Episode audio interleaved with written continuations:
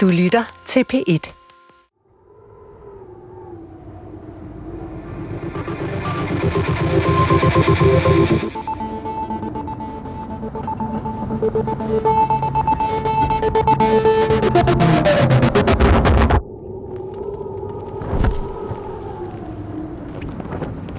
Ritter holder af at se den store, hvide vejrballon stige til værs.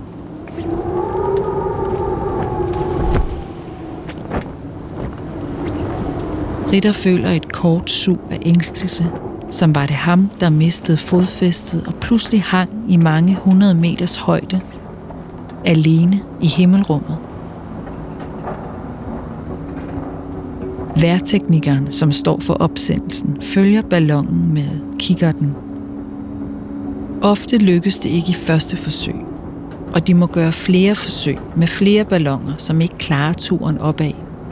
I dag er de heldige, og ballonen svæver ubesværet op. Radiosenderen, som hænger under ballonen, giver information om lufttryk og temperatur, jo højere ballonen stiger. Hernede fra jorden måler de vindstyrke og vindretning. Ritter holder af rutiner. Rutinen med at måle vejrforhold giver hele stationen en struktur i hverdagen. Og lige nu, hvor det er svært at bevare arbejdsdisciplinen med to krigsfanger i fangsthytten og et forestående amerikansk luftangreb, deltager Ritter engageret i dagligdagen.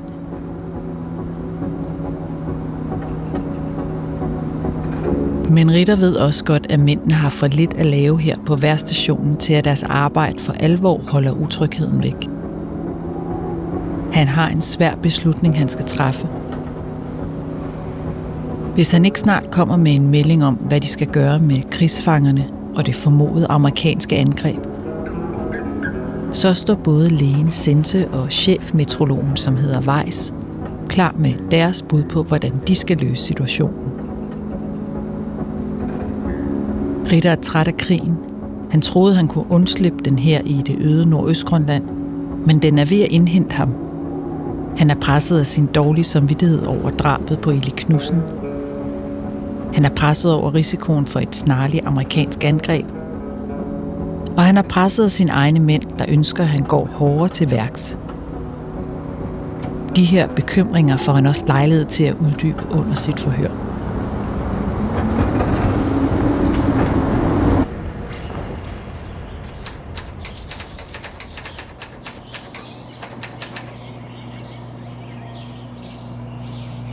Det lyder som om, det var en vanskelig situation, du stod i.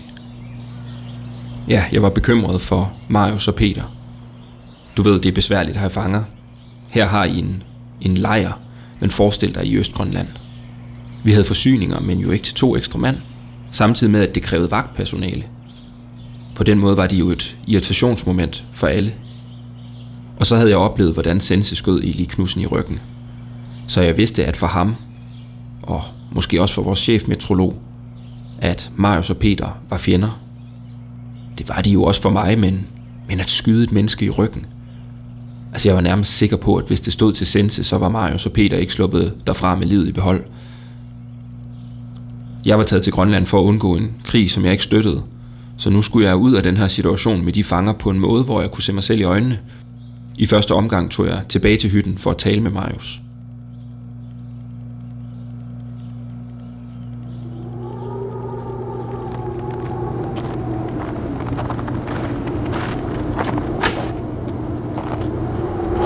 På trods af, at Marius er i krigsfangenskab, hjælper han til med aftensmaden. Det lykkes dem at skyde en bjørn på jagten, og nu er de i gang med at koge kød.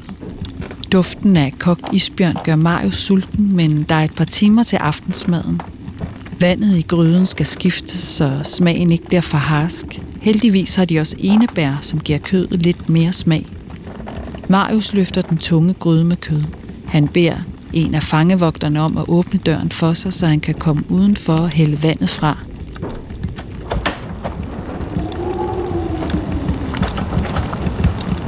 Det kogende vand laver et stort hul i sneen. Flere af enebærene ryger med vandet ud, og også et enkelt stykke kød. Marius skal til at samle kødet op, men bliver stoppet i sin bevægelse, da han opdager Ritter på vej over mod hytten. Ritter kommer på ski. helt sikkert nede fra den tyske base. Marius er spændt på, hvad Ritter vil. Og det viser sig, at han vil tale med Marius under fire øjne. De andre må overtage resten af madlavningen, mens Marius og Ritter trækker sig tilbage. Heldigvis har Peter og Marius fået talt sammen og lagt en plan, inden Ritter pludselig dukker op i hytten og insisterer på at tale med Marius alene. Ritter vil gerne have, at Marius kører sammen med ham nordpå. De skal forsøge at undersøge, hvilke muligheder der er for at flytte tyskernes værstation i tilfældet af, at amerikanerne angriber den nuværende station fra luften. Marius er forbløffet over forslaget.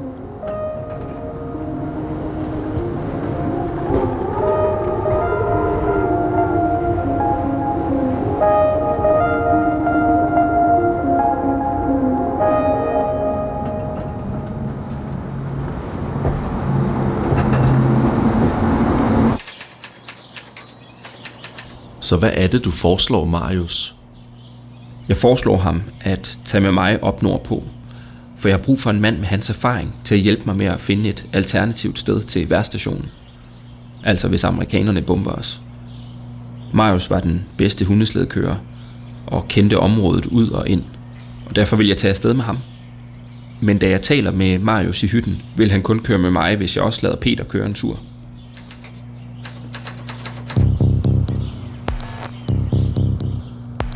Ritter tager afsked med Marius. Han spænder sin ski på og begynder turen tilbage til den tyske base og værstation. Ritter lader skiene glide afsted og tænker over den samtale, som man lige har haft med Marius. Af samtalen synes Ritter, at det fremgik ret tydeligt, at hans to fanger er begyndt at lægge en plan for at komme væk. Marius havde velovervejet argumenter og et forslag. Marius sagde, at han kun ville tage med ham, hvis Ritter lod Peter køre ned for at begrave Eli. Tanken om deres ubegravede ven var svær for Peter og Marius at bære. Ræve kunne komme ind til livet i jordkælderen, så det var et stort ønske for Peter og Marius at få Eli rigtig ned i jorden. Når Peter så har overstået begravelsen, ville han naturligvis blive på Sandrøen, indtil tyskerne kom og hentede ham. Marius påstod også, at Peter var en så elendig hundeslædekusk, at han slet ikke kunne finde på at flygte og køre videre med hundene. Det sidste, at Peter ikke kan køre hundeslæde, er en så tyk fed løgn, at Ritter overvejer, om han kan bruge den som argument, når han skal sælge historien over for sine egne mænd. Ritter ved, at det bliver uhyre vanskeligt at få overbevist lægen Sente og chefmeteorologen Weiss om det fornuftige at sende Peter afsted alene. Teknisk set, på trods af alle de ædle historier om at begrave en ven, vil det at sende Peter afsted være det samme som at løslade ham. Men Ritter har dårlig samvittighed over, at Eli Knudsen er død, og stor respekt for Marius og Peters ønsker om at begrave deres døde kammerat. Så selvom det bliver vanskeligt, beslutter Ritter, at han vil forsøge at overbevise Sente og Weiss om det rigtige i at sende Peter afsted. Men overraskende nok kommer de selv med et forslag, som gør Ritters forhandlinger meget lettere.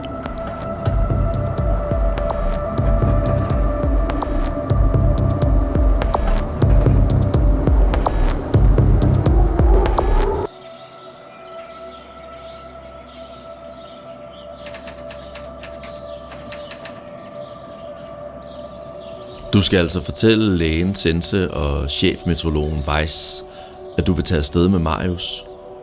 Hvordan klarer du den situation?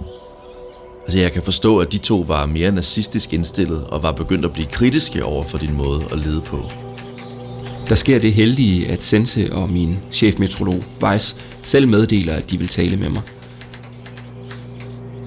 De to har så fået den idé, at de vil tage til Ellerø, hvor der muligvis skulle ligge en dansk reserveværstation, som danskerne kunne tage i brug nu, hvor Eskimonæs var brændt ned. Det mente chefmeteorolog Weiss og Sente var deres pligt at forhindre, så vi alene kunne få den strategiske fordel i krigen ved at have vejrdata fra Nordøstgrønland. Jeg kunne høre, at de to smurte tykt på, hvad angik det patriotiske element i historien. Det lød ret usandsynligt, at danskerne ville forsøge sig med endnu en værstation i en situation, hvor de havde to mand i fangenskab og godt var klar over, at de var i undertal. Jeg var ret sikker på, at Weiss og Sente, ligesom jeg selv, bare længtes efter at komme væk, væk fra værstationen. Sente havde øvet så meget i at køre på hundeslæde og var blevet ret dygtig, og jeg forestillede mig, at nu ville han sikkert prøve kræfter med en længere tur. Og Ellerø lå mindst tre hundrede kilometer sydpå. Så jeg svarede dem, at det var en glimrende idé, og at jeg så i mellemtiden ville tage afsted sammen med Marius for at afsøge området nordpå, for at finde et muligt alternativ til vores værstation. Og derudover ville Peter få lov til at køre til Sandrøen for at, for at begrave Eli. Hvordan reagerede Sente og chefmeteorologen på den idé? Det reagerede de meget voldsomt på.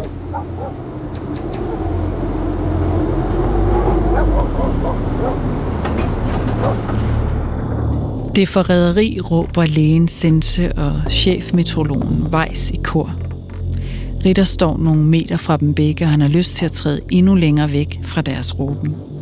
Men Ritter ved, at han må stå det igennem, selvom han kan mærke, hvordan en indre rysten vokser i kroppen. Sente og Weiss truer med at anmelde ham som forræder til Gestapo, hvis han altså sætter fangerne fri. Ritter kan mærke, at specielt Sente er vred, men bag vreden fornemmer Ritter også en form for skuffelse. Måske næsten sorg over, at Ritter har svigtet dem og det, de tror på. Ritter svarer, at selvfølgelig må de melde ham, hvis de virkelig mener, at det er forræderi, at han forsøger at finde et sted, hvor stationen kan evakueres hen, hvis, ja eller nærmere, når amerikanerne bomber deres værstation. Men selvfølgelig, hvis de føler sig mere trygge ved, at Ritter tager en ekstra tysk mand med på turen sammen med Marius, så tyskerne er i overtal, så gør han selvfølgelig gerne det. Så kan Ritter køre mod nord, og de kan tage mod syd. Og samtidig så må de lade Peter begrave patruljemanden Eli Knudsen. Det er det eneste anstændige oven på et ikke særlig anstændigt drab. Lægen Sente og meteorologen Weiss vender ryggen til Ritter og visker sammen. Så vender de sig mod Ritter igen og siger, så må du have en god tur, herre kommandant. Vi forventer, at du forlader værstationen snarest. Sente og Weiss er færdige med samtalen og forlader Ritter. Ritter synker sammen på en stol.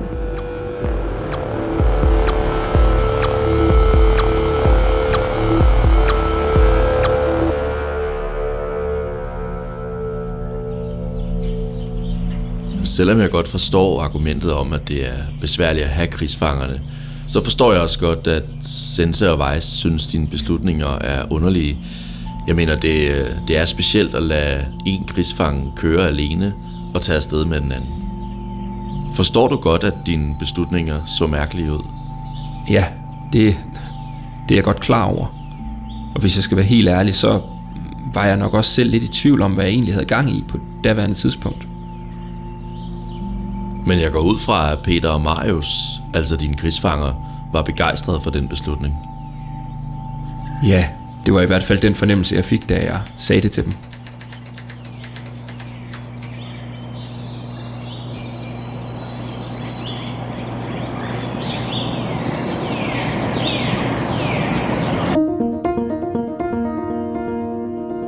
Ritter, Marius og en ung tysk soldat ved navnet Kaiser kører i hundeslæder nordpå for at finde et alternativt sted til tyskernes værstation. Kaisers hunde fejer flæsket på hinanden. Marius stopper sin slæde og kaster sig ind mellem hundene for at hjælpe Kaiser med at få dem skilt ad. Hundene har lavet et værre kludder i deres seletøj. Nu ligger seletøjet på jorden mellem slæde og hunde helt viklet ind i hinanden. Kaiser stiller sig oven på det sammenfiltrede seletøj mellem slæde og hunde. Marius burde advare ham, for selvfølgelig sætter hundene i gang, og de spændte liner vælter Kaiser omkuld.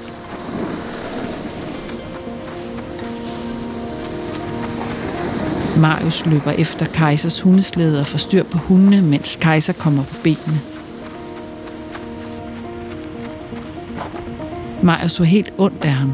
Han kan huske sin egen følelse af frustration, da han selv lige havde lært at køre slæde.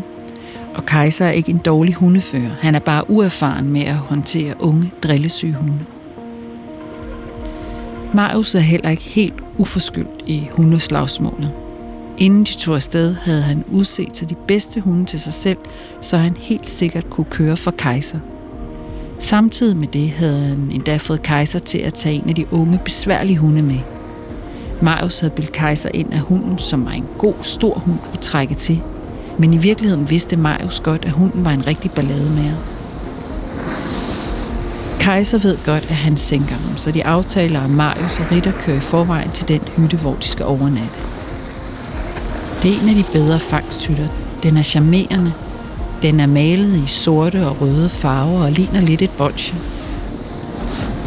Ritter og Marius er ankommet til hytten før Kaiser, og Marius ved, at det er nu, han skal forsøge at overtale Ritter til at sende Kaiser tilbage til den tyske base og værstation, så han ikke længere skal forholde sig til to fangevogter. Men Marius ved ikke, at Ritter langsomt er begyndt at arbejde på præcis den samme plan.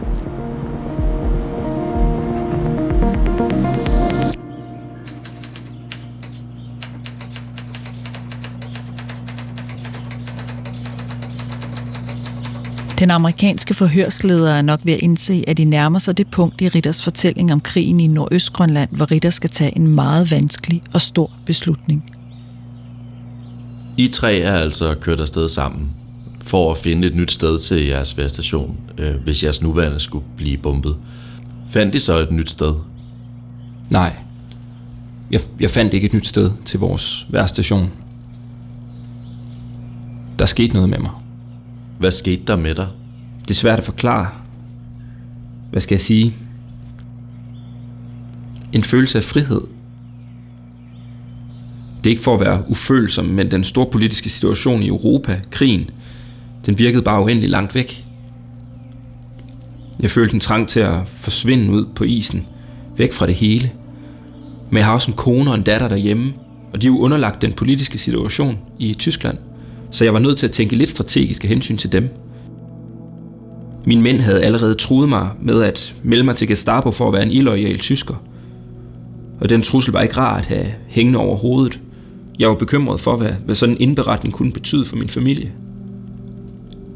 Jeg indså, at jeg i første omgang blev nødt til at slippe af med min, min mand Kaiser. Og der måtte ikke være noget i den beslutning, som pegede på min videre plan. Men heldigvis hjalp Marius mig, da han selvfølgelig også var interesseret i at have en fangevogter mindre omkring sig. Hverken Marius eller jeg talte dog direkte ud af posen. Det var for risikabelt for os begge at afsløre vores intention.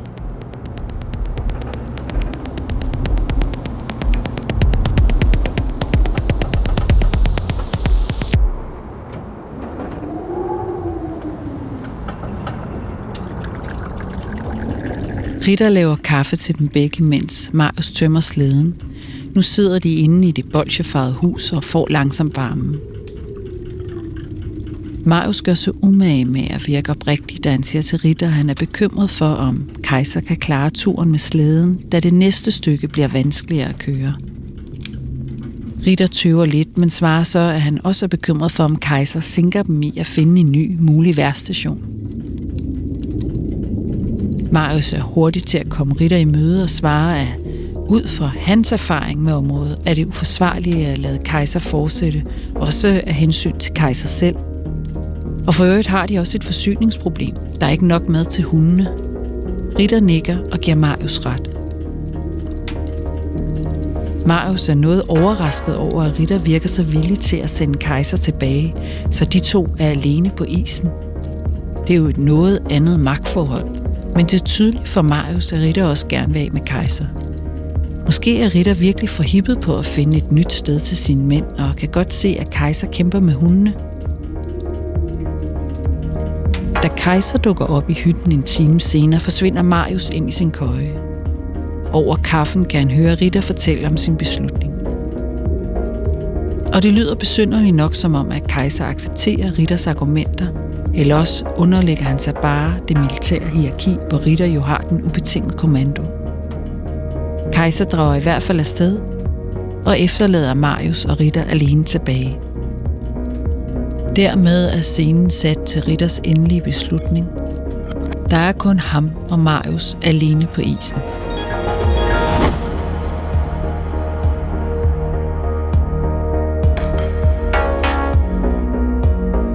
Du Du har lyttet til Krigen på isen. I næste episode tager Ritter en afgørende beslutning, der vender op og ned på alt.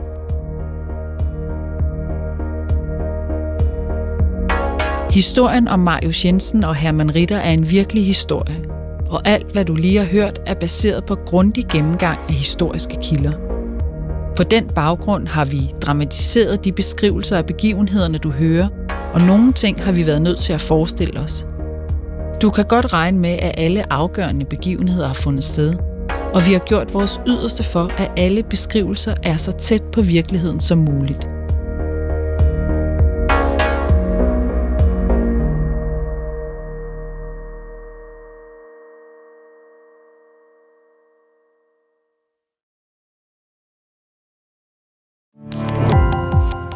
Gå på opdagelse i alle D R's podcast og radioprogrammer. I appen D R Lyd.